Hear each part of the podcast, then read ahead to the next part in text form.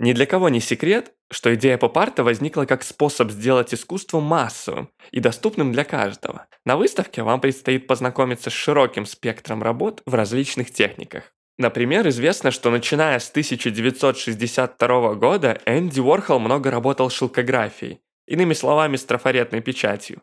Благодаря этой технике работы Уорхола в буквальном смысле штамповались одна за другой. Его портреты Мэрилин, банки супа Кэмпбелл и цветы как раз выполнены в этой самой технике. Каждая работа на обороте вместо традиционной подписи имеет шутливый синий штамп автора «Fill in your own signature», что можно грубо перевести как э, «подпишите так-то сами». Работы таких художников, например, как Джеймс Розенквист или Роберт Индиана, будут представлены как в оригинальных, выполненных художниками и подписных литографиях, так и в афишах и плакатах, поскольку основная идея выставки в том, чтобы рассказать историю поп-арта и сделать это максимально полно.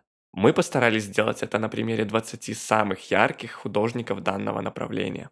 Также на выставке будет представлена работа Мэла Рамоса, выполненная в период, когда он увлекся техникой эмали. Она сделана художником на металлической пластине и подписана.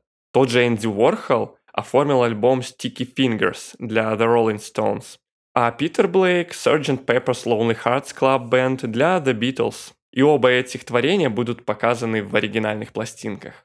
Резюмируя, скажем, что собранная коллекция – это плод более чем полуторалетних переговоров с коллекционерами и галереями. А некоторые доступные для нас плакаты и афиши приобретались в европейских и американских галереях и на аукционах.